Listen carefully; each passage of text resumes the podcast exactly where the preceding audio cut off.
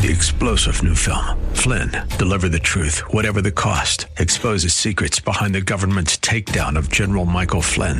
Flynn knew what the intel world had been up to. He ordered the first audit of the use of contractors. This set off alarm bells. He told the truth. He was the most dangerous person for Donald Trump to hire. They had to get rid of Flynn. Flynn, deliver the truth, whatever the cost. Available now. Watch it today. Go to salemnow.com. Salemnow.com. Welcome to the Georgine Rice Show podcast. This program was originally broadcast live on 93.9 KPDQ. We hope you enjoy the show.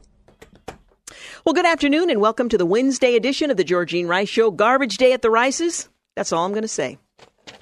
It's a real relief to Clark, who, by the way, is engineering today's program. James Blend is off on uh, vacation, making his way to Texas, where apparently they had some tornadoes uh, earlier today. So we've been following that a little bit. Anyway, we're glad to have you with us. We will be talking uh, with Kati Boyce, who's the founder and principal of, of rather Advanced Christian Academy. And I'm looking forward to that. It's part of our effort to shine a light on Christian education in the Portland metro area. We won't cover all the Christian schools, but a good number of them.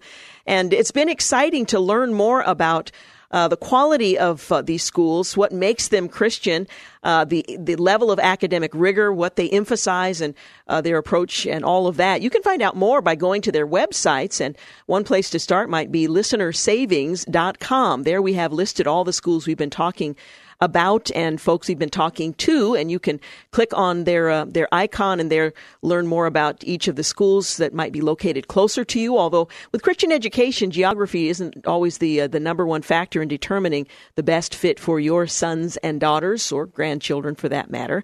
Uh, so you can go to that website. We'll be talking uh, today, however, with Kati Boyce. Again, she's the founder and principal at Advanced Christian Academy. She'll join us at about 5:30, so uh, listen for the opportunity for that. Also wanted to remind you, uh, or may, not remind you, but uh, we had been promoting a conversation with Dan Gainor in the first hour today. He's the vice president of, um, actually, who have we been promoting today? I've, I've got the wrong name here. Uh, David Brog, who is the author of Saving Israel. Um, he had to cancel. Apparently, he had a meeting today with the vice president, and some, for some odd reason, he chose to meet with the vice president of the United States rather than do an interview on the Georgine Rice Show. I know it's confusing, but uh, nonetheless, we're going to work on rescheduling that conversation. We are going to be talking with uh, Dan Gainor from the Media Research Center. He's the vice president of business and culture there. We're going to talk about a New York Times op ed piece that called for Democrats to temper their commitment to abortion in order to regain uh, the, the emphasis of the article was for uh, Catholics. Uh, they've lost a lot of Catholic support, and the writer of the article, I believe was a priest, suggested that one way to attract uh, many of their uh, former followers back would be to lighten up on the subject of uh, abortion. The response was uh, rather startling, although not at all surprising. It was a response from the media, not the broader uh, culture. So we'll talk with Dan Gainor about that and what that may or may not actually mean. Well, first, to look at some of the news. The Trump administration's pivot from health care to taxes should find a receptive audience. More than half of voters feel their taxes are too high, and nearly three quarters think the tax system should be reformed this year. Of course, they've thought that for decades now, but just one third expect their taxes to go down under President Trump because, you know, looking back, the promises that have been made in the past sort of inform our expectations for the present. In fact, when the latest Fox News poll asked voters what's the one thing they really want President Trump to accomplish, Cut taxes is topped only by create jobs and destroy ISIS. Well, the national poll of registered voters was conducted the 12th through the 14th of this month before House Republicans pulled the health care replacement bill. A majority, 55%, think they uh, pay too much in taxes, down from a record 63% uh, in March of 2015. Uh, 40% say their tax bill is just about right, and 2% think Uncle Sam takes too little. I'd love to be in that camp where you feel like Uncle Sam takes too little. 45% of Democrats think their taxes are too high, down from 61%, who said the same in 2015. Uh, seven in 10 Republicans continue to think their taxes are too high, 68% in 2015 and 2017. Voters living in households with annual incomes over $50,000, that's about 55%, as well as those making under $50,000, about 53% say they pay too much in taxes. I think you're starting to see a theme here. uh, that folks uh, think they pay too much in taxes, with the exception of that very small number who thinks, I wish we could just pay more. Although that money could always be donated to worthier causes where the overhead is probably not quite as high. But nonetheless, um, the Republicans might find a receptive audience when they talk about tax reform. Although uh, whether or not people believe it's actually going to happen this time, we'll just have to wait and see. Meanwhile, Republicans haven't given up on Obamacare's repeal. From the CNN story, President uh, Donald Trump and Vice President Mike Pence spoke with several House members over the weekend to discuss a path forward. A senior administration official and Republican officials with knowledge of the discussion told CNN and House Speaker Paul Ryan, despite saying Friday that Obamacare is the law of the land, appears ready to keep going as well. Trump himself, rather, isn't giving up, although he says he's ready to move on to uh, dealing with taxes. Meanwhile, Health and Human Services Secretary Tom Price told Congress today that he will enforce Obamacare so long as it remains the law of the land, including its mandate requiring Americans to hold coverage, though dodging thornier questions about the president's commitment to making the program work. Mr. Trump and congressional Republicans pledged to swiftly repeal the Affordable Care Act and replace it with a better plan this year, but a GOP rebellion doomed their first attempt before it hit the House floor, leaving Mr. Price to manage a law that Republicans say is failing on its own, but still covers millions. The fate of their health care really now lies in your administration's hands. That's a quote from Representative Rosa DeLauro, a Connecticut Democrat, speaking to Mr. Price at an Appropriations Committee hearing on Mr. Trump's proposed cut of $15 billion from Health and Human Services budget. Mr. Price testified there isn't much proof that Obamacare's individual mandate is bolstering health coverage, though he is sworn to uphold the law's provisions that he doesn't like course, that's always been the case for bureaucrats. It doesn't matter if you like it or not, you follow the law. Well, at least that used to be the case. So long as the law is on the books, we at the department, he went on to say, are obliged to uphold it.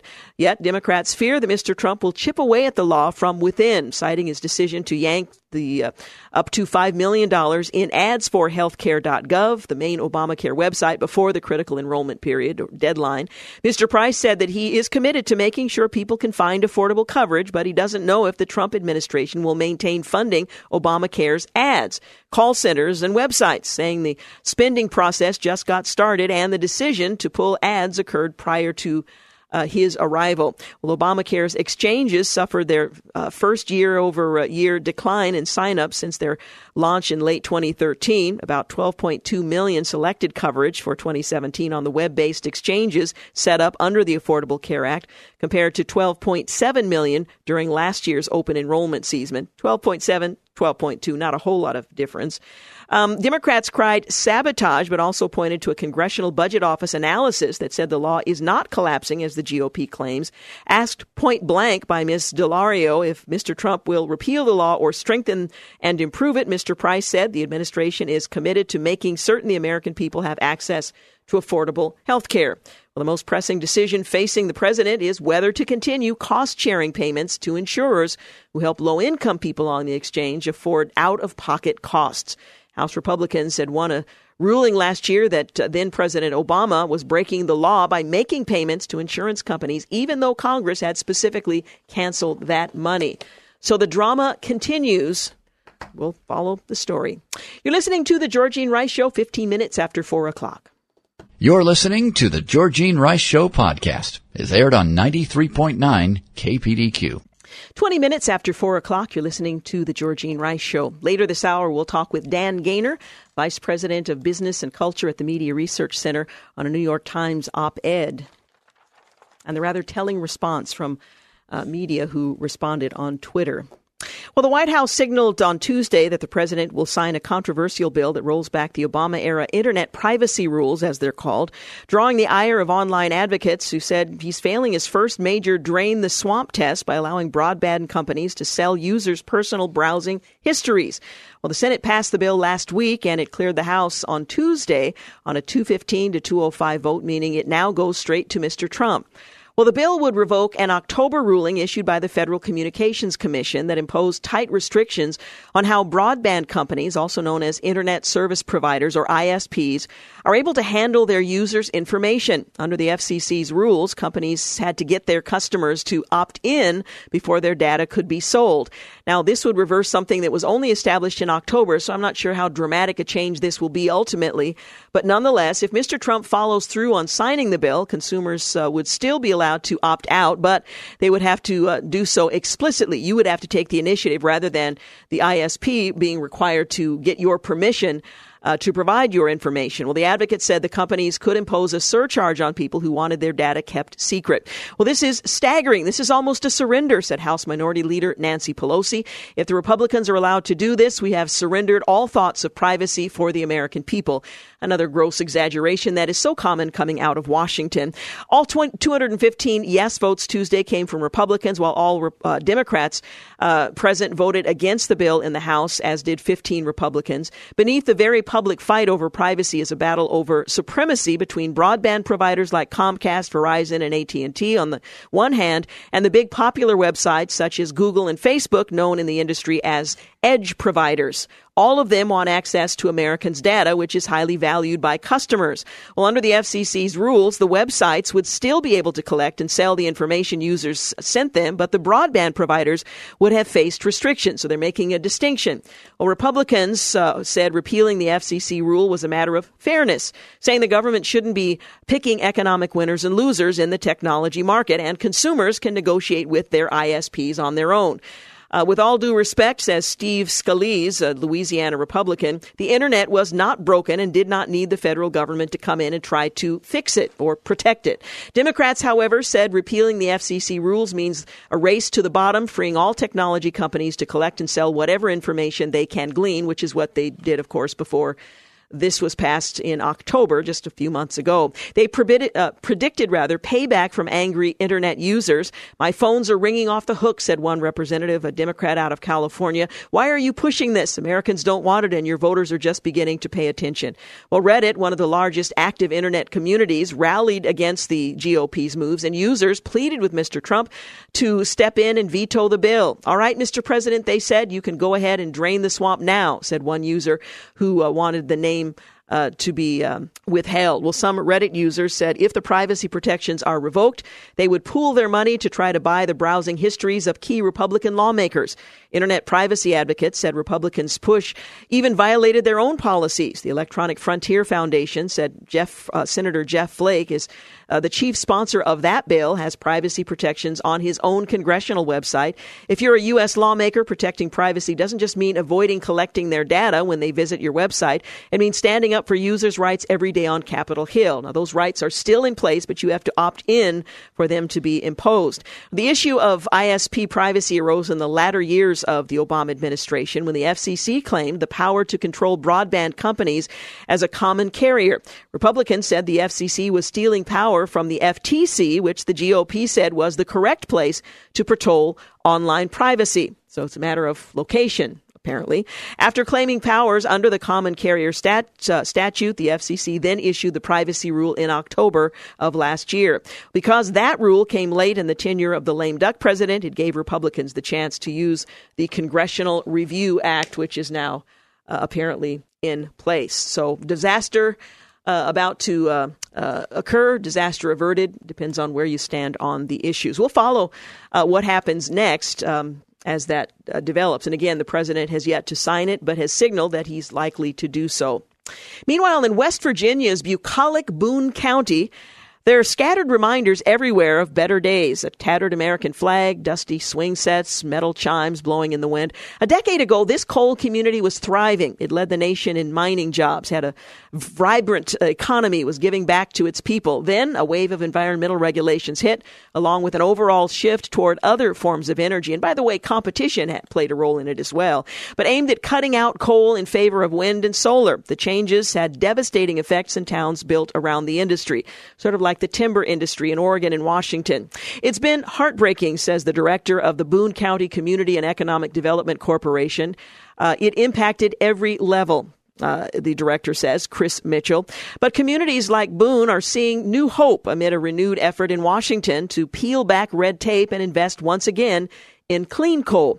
My administration is putting an end to the war on coal, President Trump said on Tuesday as he signed an executive order aimed at rolling back the Obama era uh, regulations. We're optimistic and hopeful, Chris Hamilton, senior vice president of the West Virginia Coal Association, uh, said ahead of the announcement.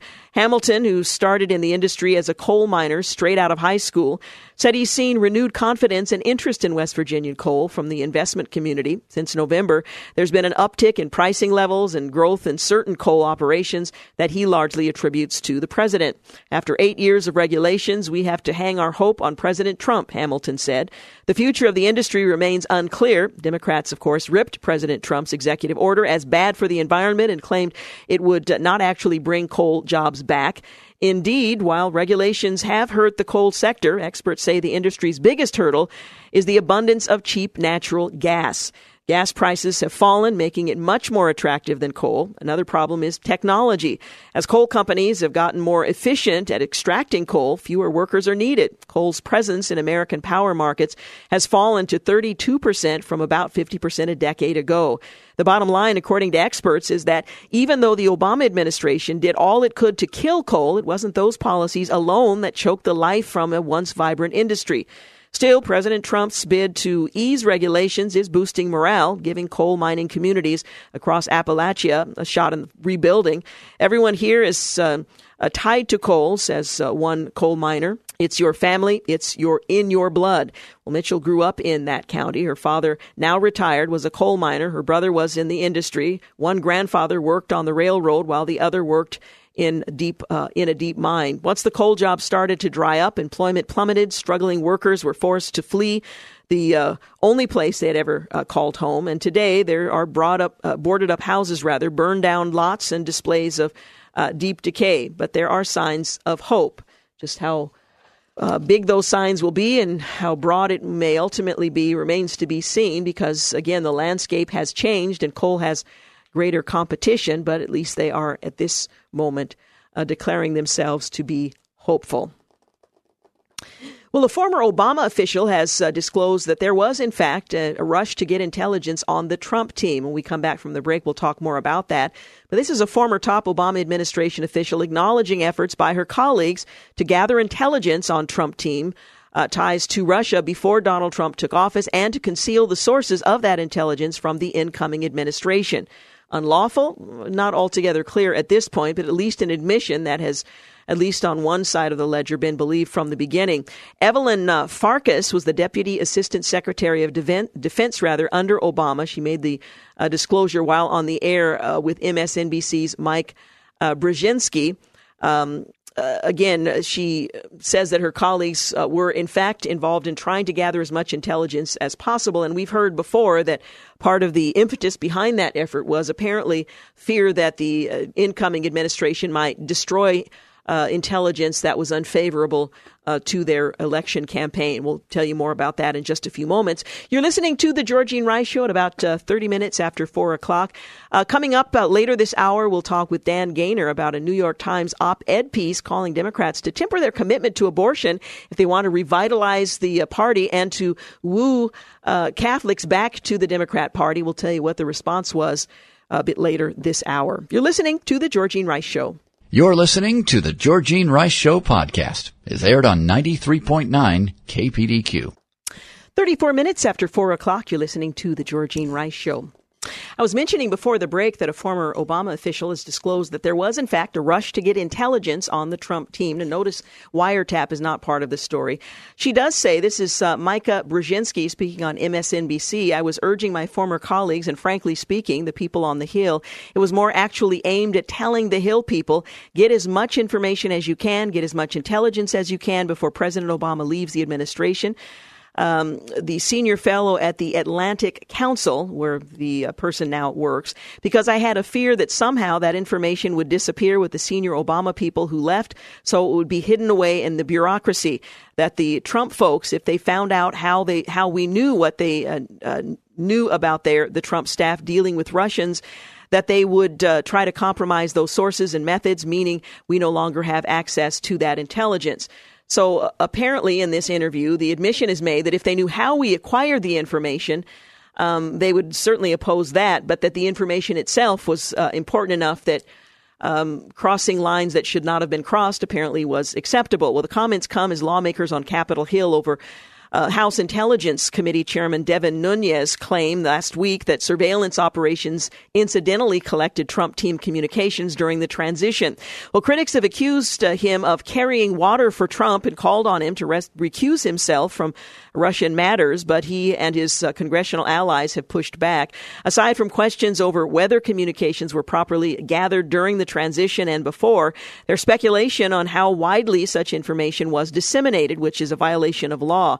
Farkas described a rush to spread the material before Trump took office, and you'll recall uh, President Obama changed the rules to make that possible. So I became very worried because not enough was coming out into the open, and I knew that there was uh, more. We have uh, very good intelligence on Russia, she said. So then I had talked to some of my former colleagues, and I knew that they were trying also to help get information to the Hill. So this is an admission, uh, perhaps, of the violation of law um, because the information that would have caught uh, uh, U.S. citizens in their surveillance of foreign uh, nationals is illegal to make public. So, what becomes of this um, and the uh, investigation that's likely to follow is uh, at this point not altogether clear. What we do know is that the leaders of the Senate Intelligence Committee announced today that they are expanding their investigation of Russia's interference in the U.S presidential campaign and beyond, vowing to remain independent and get to the bottom of this, as they put it, amid mounting controversy over a similar probe on the House side.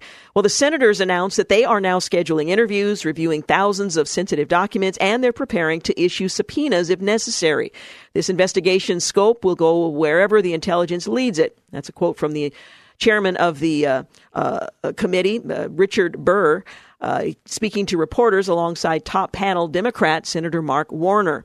A nice sight to see them side by side agreeing to the course of the investigation. The committee is set to hold its first public hearing on the Russian issue on Thursday, a session that will feature several foreign policy experts. But on the sidelines, Burr and Warner revealed new details about the scope of their investigation. Burr said they've devoted seven professional staff members to the investigation and they're going through an unprecedented amount of documents. Uh, he said they're reviewing thousands of raw intelligence and other products. Further, he said the committee this week began to schedule its first interviews, making 20 requests so far, with five already scheduled. He confirmed that Jared Kushner, uh, President Trump's son in law and senior advisor, is among those, and uh, the committee will interview.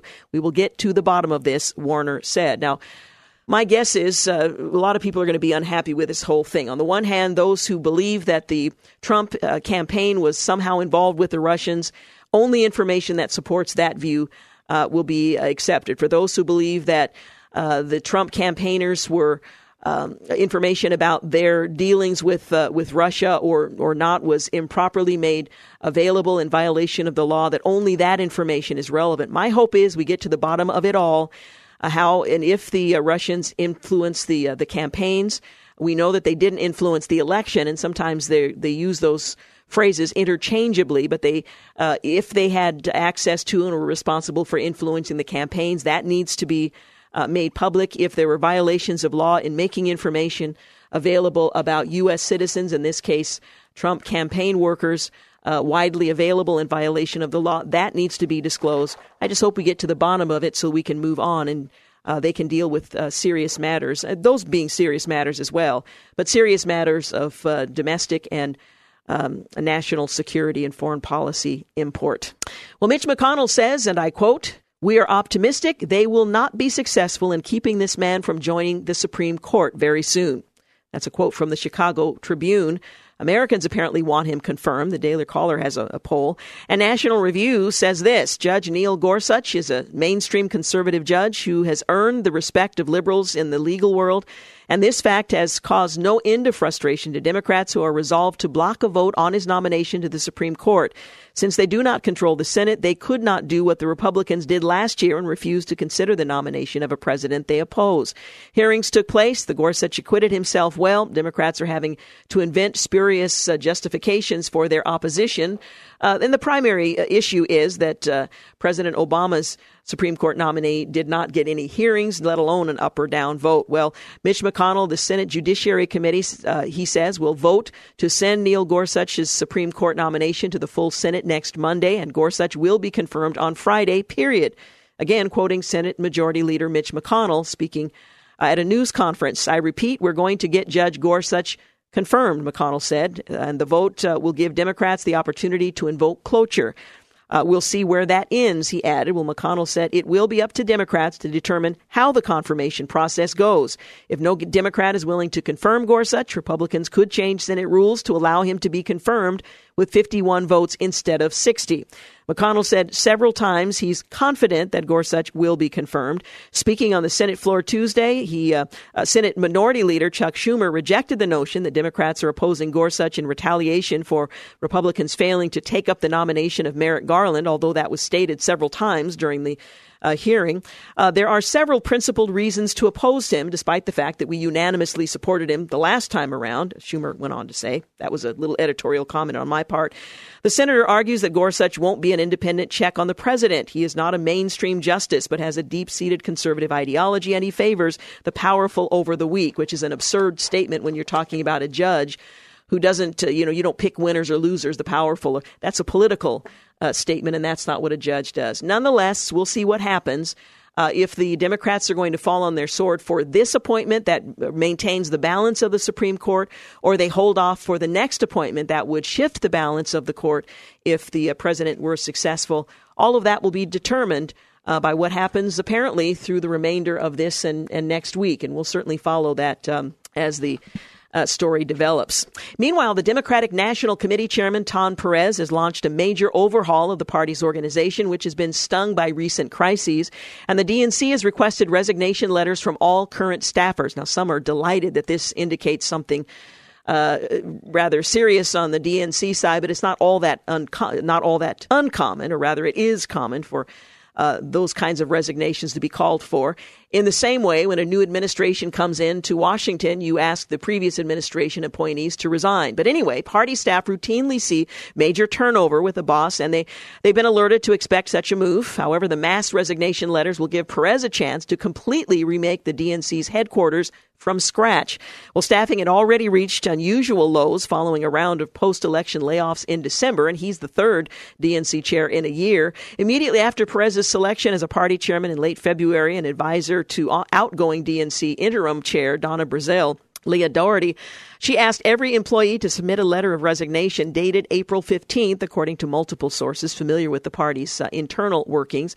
A committee advising Perez on this uh, transition is now interviewing staff and others as part of a top to bottom review process. Some, I'm guessing, will be rehired, others not. Uh, they're going to decide not only who will stay and who will go, but how the party should be constructed in the future. Uh, major staffing and organizational cha- organizational changes, rather, will be announced in the coming weeks. One aide said, "This is long-standing precedent at the DNC and has happened during multiple chair transitions." A spokesman said, "The process has started before the election of the new chair. From the beginning, Tom has been adamant that we structure the DNC for future campaigns." Current and future DNC staff will be integral to that effort, they say. And over the last few months, the DNC staff has done incredible work under immense pressure to hold Trump accountable. So that um, uh, that uh, process has begun and no doubt will continue. And finally, California prosecutors on Tuesday charged two pro life activists who made undercover videos of themselves uh, trying to buy fetal tissue from Planned Parenthood, rather successfully anyway, with 15 felonies, saying they invaded the privacy of medical providers by filming without consent. The charges against David Daleiden and Sandra Merritt of the Center for Medical Progress come eight months after similar charges were dropped in Texas. State Attorney General Xavier Becerra, a longtime congressional Democrat who took over the investigation in January, said in a statement that the state will not tolerate the criminal recording of conversations. Prosecutors say Daleiden of Davis, California, and Merritt of San Jose filmed 14 people without permission between October 2013 and, and July 2015 in Los Angeles, San Francisco, El Dorado counties. One felony count was filed for each person. The 15th was for criminal conspiracy to invade privacy. Daleiden said in an email to the Associated Press that the bogus charges are coming from Planned Parenthood's political cronies. The public knows the real criminals are Planned Parenthood and their business partners. Well, this kind of uh, filming has been done by media for many, many years. I mean, 2020 wouldn't have a show as well as 60 Minutes without it. Whether or not that will extend to these two, as it uh, did in Texas when the charges were dismissed, uh, we'll just have to wait and see. But we will follow the story as it develops. Up next, we're going to talk with Dan Gainor, Vice President of Business and Culture at the Media Research Center. The New York Times uh, published an op ed calling Democrats to temper their commitment to abortion in an effort to um, attract uh, some who have drifted away based on that subject. We'll tell you more about it when he joins us in our next segment. You're listening to the Georgine Rice Show podcast. It's aired on 93.9 KPDQ. We're back 50 minutes after 4 o'clock. You're listening to the Georgine Rice Show, brought to you in part today by Zerorez. Well, on Monday, the New York Times published an op ed with a headline To Win Again, Democrats Must Stop Being the Abortion Party. It was written by Thomas Groome, who's a professor of theology and religious education at Boston College. The piece argued that Democrats should change their, uh, their tone on abortion to win back the Catholic vote. For his efforts, uh, media from Vice to CNN lashed out, and others even joked about hosting abortion parties. It was rather shocking, and in fact, some of what was uh, written cannot be repeated on air because it would not be allowed, and quite frankly, I wouldn't use the words anyway. Well, here to talk with us about it is Dan Gainor. He's the Vice President of Business and Culture at the Media Research Center. Thank you so much for joining us. Well, thank you for having us on. This is.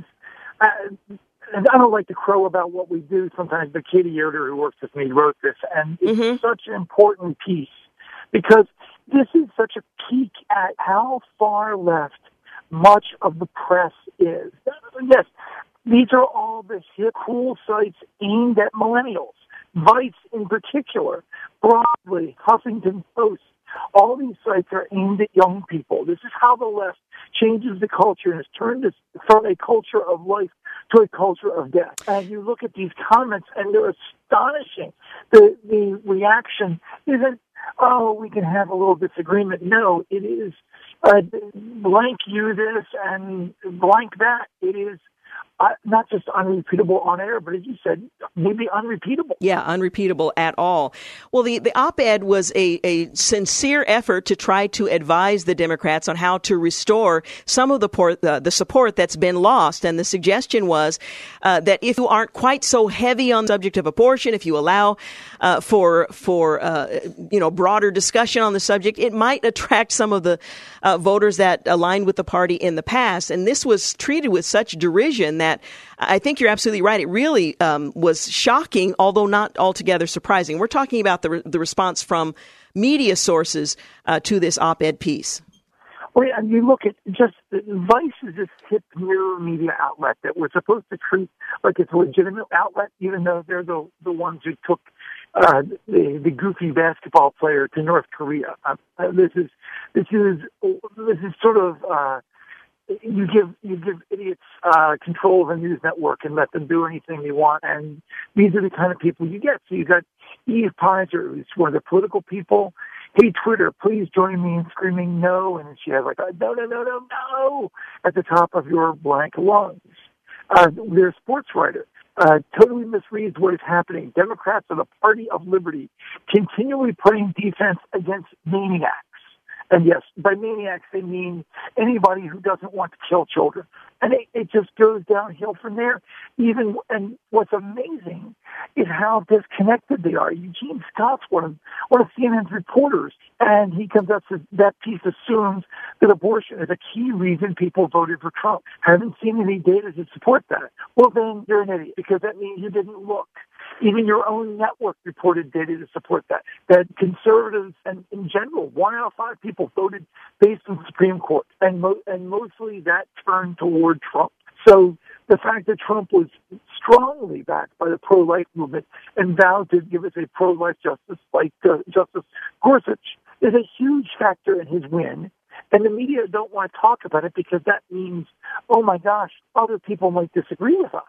Well, it, it seems to me if if they're trying to support uh, the Democratic Party's view on the subject, that they're uh, it's rather costly um, unwillingness to acknowledge the truth of the statement because uh, it's going to lose them support moving forward. Were there any uh, more encouraging responses suggesting that that perhaps uh, the party should uh, take another look at how we approach the subject and embrace those who hold a different point of view.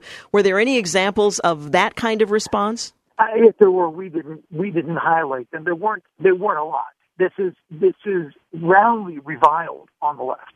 They they don't want to compromise on this issue. In fact, you you saw the the mar- the the march that they had right after the inauguration. It wasn't a march for women. It became a march for some women, and it became a march for abortion. If you saw the yes. people they put out there, and then when conservative women's groups tried to sign on, they were they were excised and then there was a statement of principles that came out from that heavily pro-Soros uh, group supported march that was thoroughly pro-abortion. The left has actually gone further aggressive. The, the, the liberals who have told us for years that we should embrace how Europe does things don't want to embrace how Europe does things when it comes to abortion because Europe is actually much more conservative on abortion than we are. Well, it was, uh, again, it wasn't altogether surprising, but the language was very uh, shocking, and it was an expose on how um, how sold on the uh, subject of abortion the media is. Uh, and unwilling to take seriously the, the suggestion that perhaps that's a divisive issue that could be better approached to benefit one uh, party on the left. Dan Gainor, thank you so much for joining us. Oh, it's always a pleasure. Thank you. Appreciate it. Bye bye. Again, Dan Gainor is the Vice President of Business and Culture at the Media Research Center on the New York Times op ed piece. Well, Britain formally filed for divorce from the European Union today, walking out on a 44 year relationship, enacting a decision made by UK voters in a referendum nine months ago, and launching both Britain and the bloc into uncharted territory. Now, the process is slated to take about a two year period, although many suggest that it's going to be impossible to accomplish everything necessary over the next two years.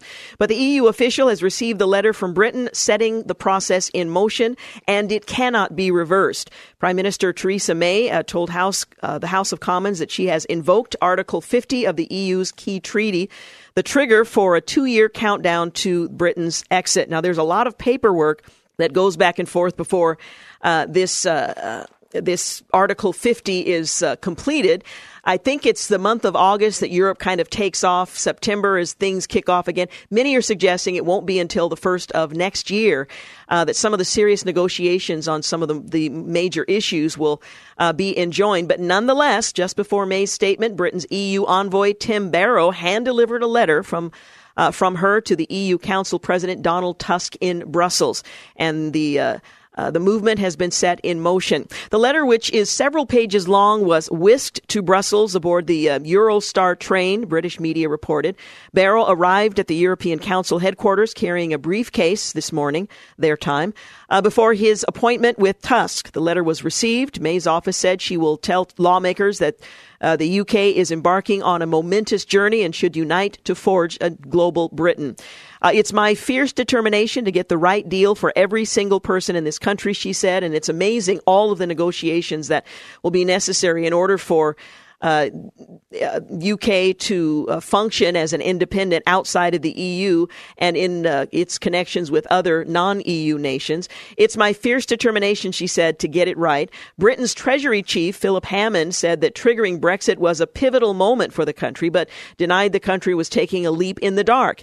We all have the same agenda. We are all seeking to get the best possible deal for Britain, he told the BBC. Well, Hammond said he was optimistic of forging, a, forging rather, a relationship that will strengthen the UK, will strengthen the European Union as well, although that's a tall order. Gus O'Donnell, the UK's former top civil servant, was less certain, saying that we are in a plane uh, being flown by members of the EU, and we're about to jump out. And we've got a parachute that was designed by the people flying the plane, and they designed it in a way to deter anybody else jumping out. Well, Britain and the EU have two years to unpick a tapestry of rules, regulations, agreements stitched over more than four decades since Britain joined what was then the European Economic Community in 1973. Well, EU officials are due to circulate draft negotiating guidelines within days, and uh, bloc leaders, minus May, uh, will meet April the 29th to adopt a common position. Britain says it's not turning its back on its neighbors and wants to remain friends. May has said that the UK will become stronger, fairer, more united, and more outward looking, and will seek a new, deep, and special partnership with the European Union. Many, uh, many British businesses fear the impact of leaving the EU's vast single market of some 500 million people.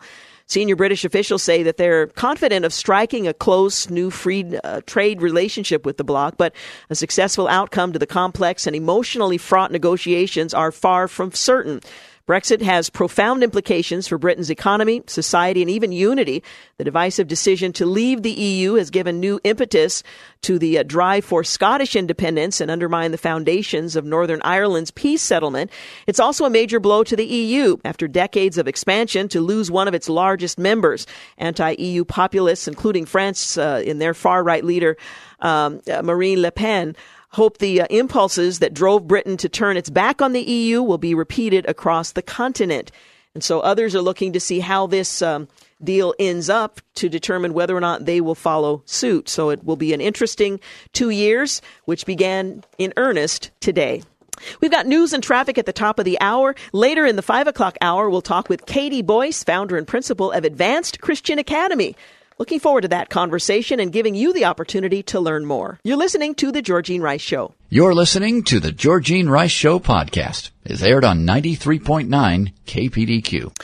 We're back. You're listening to the Georgine Rice Show. Well, as you know, we have been uh, focusing on Christian schools in our community for the last several weeks, and today is no exception. I am delighted that we're going to be talking about Advanced Christian Academy. They're located in Gresham, and the mission at Advanced Christian Academy is to provide an environment of learning where the Word of God is standard for both the students and for the teachers.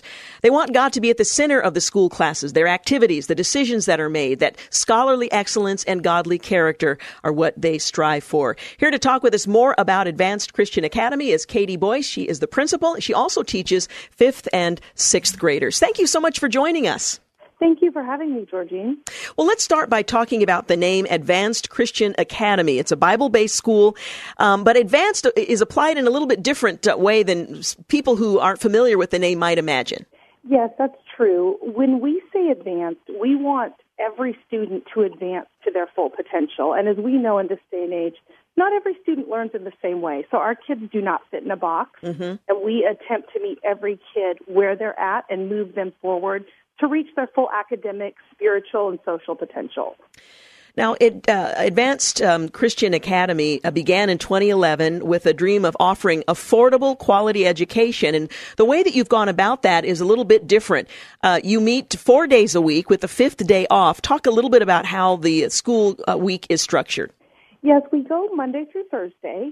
And what we attempt to do is really focus during those four days on the key academic concepts as well as the electives that we need and we managed to get all of the curriculum we need in those days, and that still allows them a third day with their family to pursue outside activities or whatever else they need to do with their family, which we have found is kind of limited in other schools at this point, where that five days a week, extensive homework, that can really cut into other things in the family life.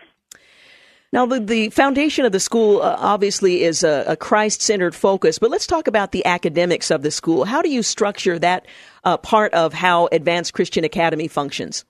What we do is we, in the mornings, we provide our math and our reading groups, which are our core foundational academic groups.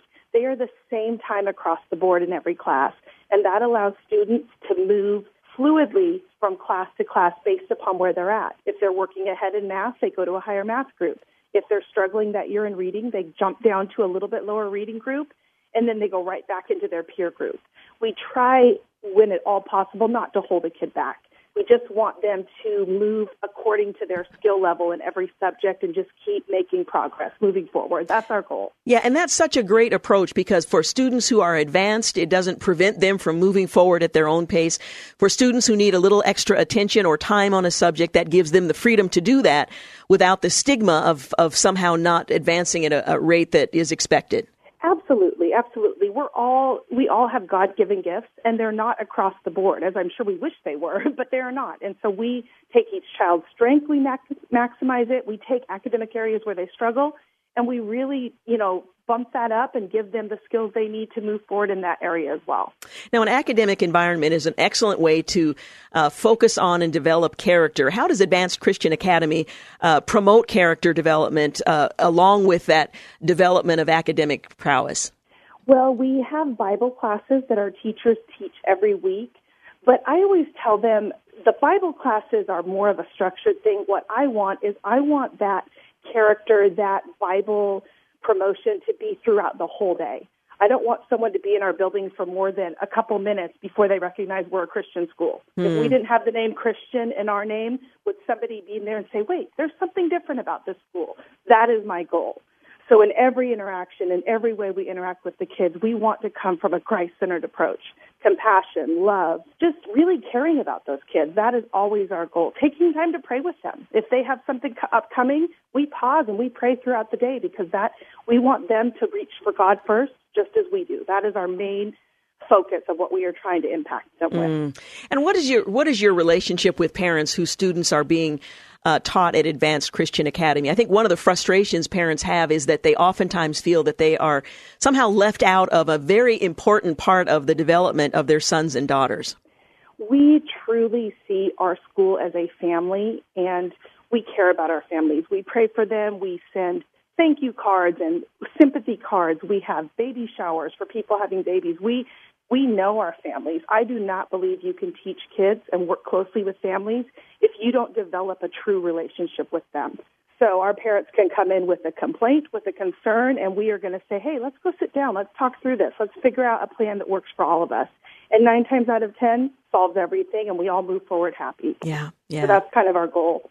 We're talking about Advanced Christian Academy. They're located in Gresham, and uh, Kati Boyce is the principal. She also teaches fifth and sixth grade. An important part of any education environment is the faculty, uh, the men and women who interact on a daily basis with those students. Tell us a little bit about uh, your fellow teachers at Advanced Christian Academy. I work with the most amazing group of teachers. They are all so qualified. They are qualified with their credentials, but more than that, they're qualified in that they truly love the kids that they work with.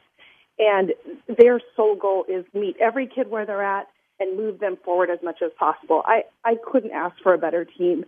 They come to me crying over a concern with their kids saying, will you pray with me? I really want to make sure that this works out for this child. And I love that. I love that their their main concern is never a paycheck. It's what can we do to make sure that these kids are getting all that they need to succeed. Mm-hmm. So that just makes me feel so confident in what we offer our students every day. They are safe, they are loved, they are well cared for. And I hope that their parents know that as well, that they trust us each day and that we take very seriously the fact that they're entrusting their precious children to us four days a week. That is a huge commitment and responsibility that we do not take lightly. Uh, my understanding is that at Advanced Christian Academy, the goal is that all children will leave the school stronger in their spiritual walk as well as their academics. And that is a, uh, that is a challenge for any educator, but to do that in an environment where they are cared for, where their innocence is protected, uh, where they can see uh, faith in Christ lived out in the lives of their teachers and then modeled uh, again uh, back in their homes is such a, a, blessing to them personally and gives them such an advantage and really is a, a, a ministry to the broader community as well. Oh, absolutely. Absolutely. I'm so honored to do what I do. I love my job. I look forward to it every single day. And I just see it as my calling. That is what God has called me to do. I love children and I just want to do everything that I can to be impacting their lives in a positive way. Mm, so grateful that you do. Now, for those who are interested in learning more about Advanced Christian Academy in Gresham, uh, what's the best way for them to find out more? They can go to our website, which is at advancedchristian.org or they're welcome to email us at advancedchristian at gmail.com and we are happy to give them information, talk with them, give them a tour, anything they need. All right. Again, Advanced Christian Academy. Well, Kati Boyce, I appreciate your service as principal and teacher at Advanced Christian Academy, and I just want to say thank you uh, to you and to the staff and uh, teachers at Advance for the, the ministry that you're providing these young people. That has an impact on the kingdom of God and uh, the body of Christ, and we are grateful. Thank you so much for taking the time to talk with us today as well. You're welcome. Thank you so much for having me. Thank you. Again, Advanced Christian Academy, located at 2500 Southeast Palmblad in Gresham. You can find out more at their website, advancedchristian.org. You're listening to the Georgine Rice Show. We're going to take a quick break. We'll be back to wrap, well, everything up. You're listening to the Georgine Rice Show podcast. It's aired on 93.9 KPDQ. Well, good afternoon and welcome to the final segment of the Georgine Rice Show. By the way, if you're interested in more information about the Christian schools that we've been highlighting over the last several weeks, uh, Kati Boyce, the founder and principal of Advanced Christian Academy and others, let me encourage you to go to our listener savings page. It's just that, listener savings com. And there you're going to see listed all of the schools that we've been talking about, a couple that we've yet to uh, have our conversation with. Uh, but you can find a link to their web pages. You can also find out uh, which schools still have reductions in their tuition. We had uh, savings of up to 40%, uh, and there are still some uh, tuition discounts available. And my understanding is we're going to be adding some schools to that list as well. So uh, check it out. If you've been thinking about Christian education but haven't yet made that leap, then um, that's a good place to start. Listener Savings com. So enjoyed talking to these uh, principals and supervisors, administrators, teachers, and so on. And we will, uh, I, I, think we might be continuing that for at least a, a, couple more days. So we'll let you know. Well, a Florida college student was suspended after he challenged his professor, who happened to be Muslim, the student Christian. Uh, the Muslim professor claimed that Jesus' crucifixion at Calvary was a hoax. Well, Marshall Polston, a 20 year old, rather bold uh, kid who's taken his faith seriously, was suspended uh, later this month by Rollins College in Winter Park after an argument with his Middle Eastern humanities professor over the historical validity of Jesus' death a failing grade, and a Muslim student's alleged violent rhetoric during a discussion on Sharia law. Well, the professor claimed he was harassed, although video surveillance obtained by the local newspaper suggested otherwise. It was very off putting and flat out odd, said Mr. Polston. That's the 20 year old of his professor's claim about Christianity. The Central Florida Post reported on the 25th of this month. I've traveled the Middle East, lectured at the uh, Salahuddin uh, University. I've immersed myself in Muslim culture for many years. Honestly, it reminded me of some of the more radical groups I researched when abroad. And this is the student speaking. Well, Mr. Polston said he was upset by his grade, but baffled as to how his inquiries warranted a report to the Dean of Safety and suspension. Now, whether religious or not, I believe even those with limited knowledge of Christianity can agree that according to the text, Jesus was crucified and his followers did believe he was divine, that he was God. The sophomore told the College Fix on Saturday, that's the publication that reported on the story, regardless to assert the contrary uh, uh, academic fact is not uh, supported by the evidence, he went on to say. Well, this is not only a, a bold 20 year old who is willing to confront a professor rhetorically, um, but one who is also quite confident in his. Uh, uh, his worldview. In addition to the student suspension, a Winter Park Police Department report was filed on the 23rd of March claiming that he violated an order to stay away from class. Well, Mr. Polston, the student, provided uh, uh, the post with a receipt and a video from the Orlando restaurant that he was um, attending at the time to prove that he was nowhere near the campus at the time the professor claimed he was. Well, given the evidence we have gathered and the refusal of either the professor or Rollins College to address the matter, we believe that Rollins College should immediately suspend the professor and open an investigation into what actually happened, the newspaper reported. Mr. Polston, again the student, told the College Fix that he has hired an attorney and he's exploring his legal options. Rollins University President Grant Cornwell indirectly addressed the controversy in a statement released on Tuesday, reaffirming the school's commitment to a broad diversity of beliefs, identities, ideas, backgrounds, and faith traditions.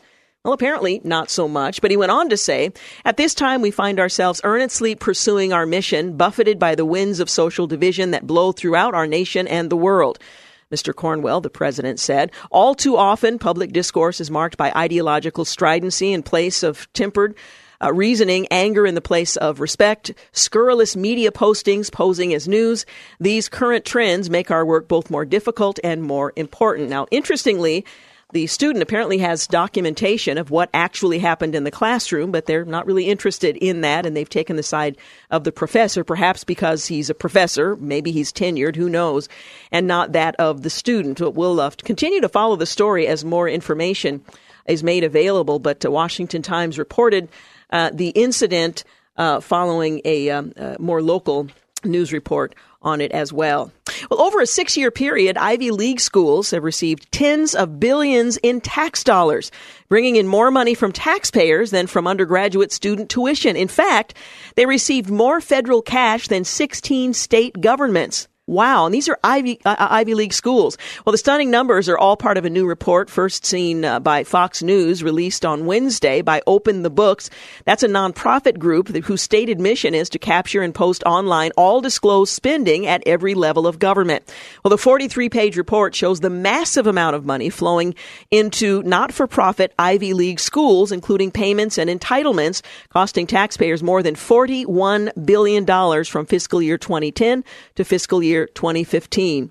Well, the spending is controversial because these eight schools, Brown University, Columbia University, Cornell, Dartmouth, Harvard, the University of Pennsylvania, Princeton, and Yale, have enormous resources at their fingertips, including endowment funds, money raised from donors, in 2015 exceeding $119 billion. We'll take that total and split it up among Ivy League school undergrads, and it comes out to about 2 million each. Well, the study says another federal perk, the school pay no taxes on investment gains on their endowment. A tax break is estimated at about $9.6 billion over the six years of the study. In a statement, Princeton suggested the study was flawed because it didn't take into account all the money the college receives and then reinvests. Robert Durkee, a Princeton vice principal or vice president rather and secretary said most of the tax incentives the college receives goes toward libraries, laboratories, classrooms, research, and financial aid.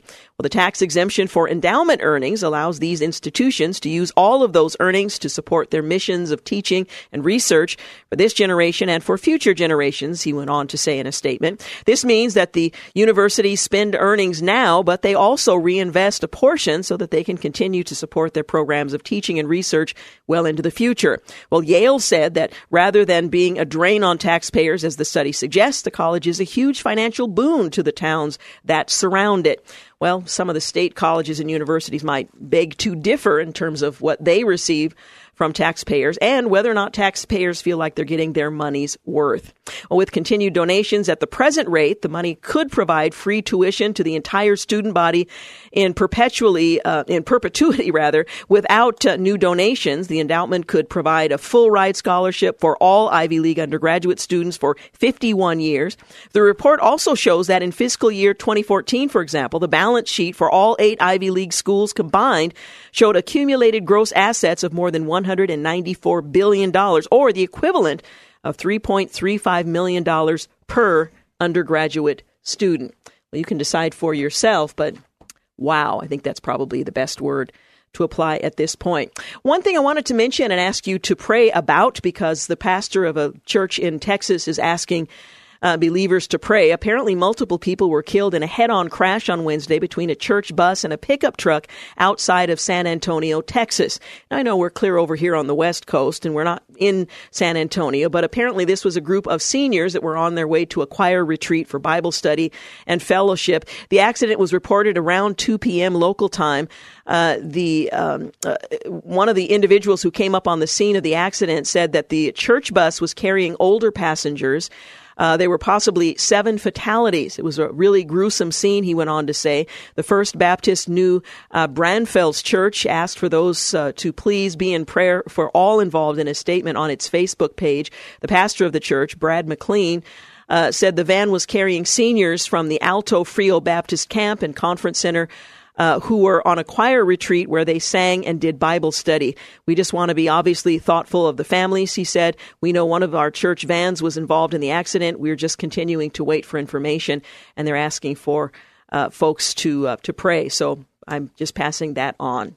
Taking a quick look at what's coming up tomorrow on the program, we're going to talk with Steve Adams. He's the author of Children's Ministry on Purpose, a purpose driven approach to lead kids to spiritual health. So, not just teach them Bible studies, but how to help develop their core values and give them a, a healthy start in their walk of faith should they come to faith in Christ. So he'll be my guest. We're also looking forward to a conversation um, with uh, Michelle, uh, uh, let's see, Panado. She's with the Portland Adventist Academy, and that will continue our uh, spotlight on Christian education here in the Portland metro area. Well, I want to thank Clark Hilton for engineering today's program, James Blend for producing, and thank you for making the Georgine Rice Show part of your day. Have a great night. Thanks for listening to the Georgine Rice Show podcast. If you'd like to download a podcast of the show or would like more information on today's guests, please visit the show at kpdq.com or on Facebook. Follow the show on Twitter at grice show and like us on Facebook. And join us live every weekday at 4 for more critical thinking for critical times on 93.9 KPDQ. Three star general Michael J. Flynn, head of the Pentagon Intelligence Agency, knew all the government's dirty secrets. He was one of the most respected generals in the military. Flynn knew what the intel world had been up to. He understood its funding. He ordered the first audit of the use of contractors. This set off alarm bells.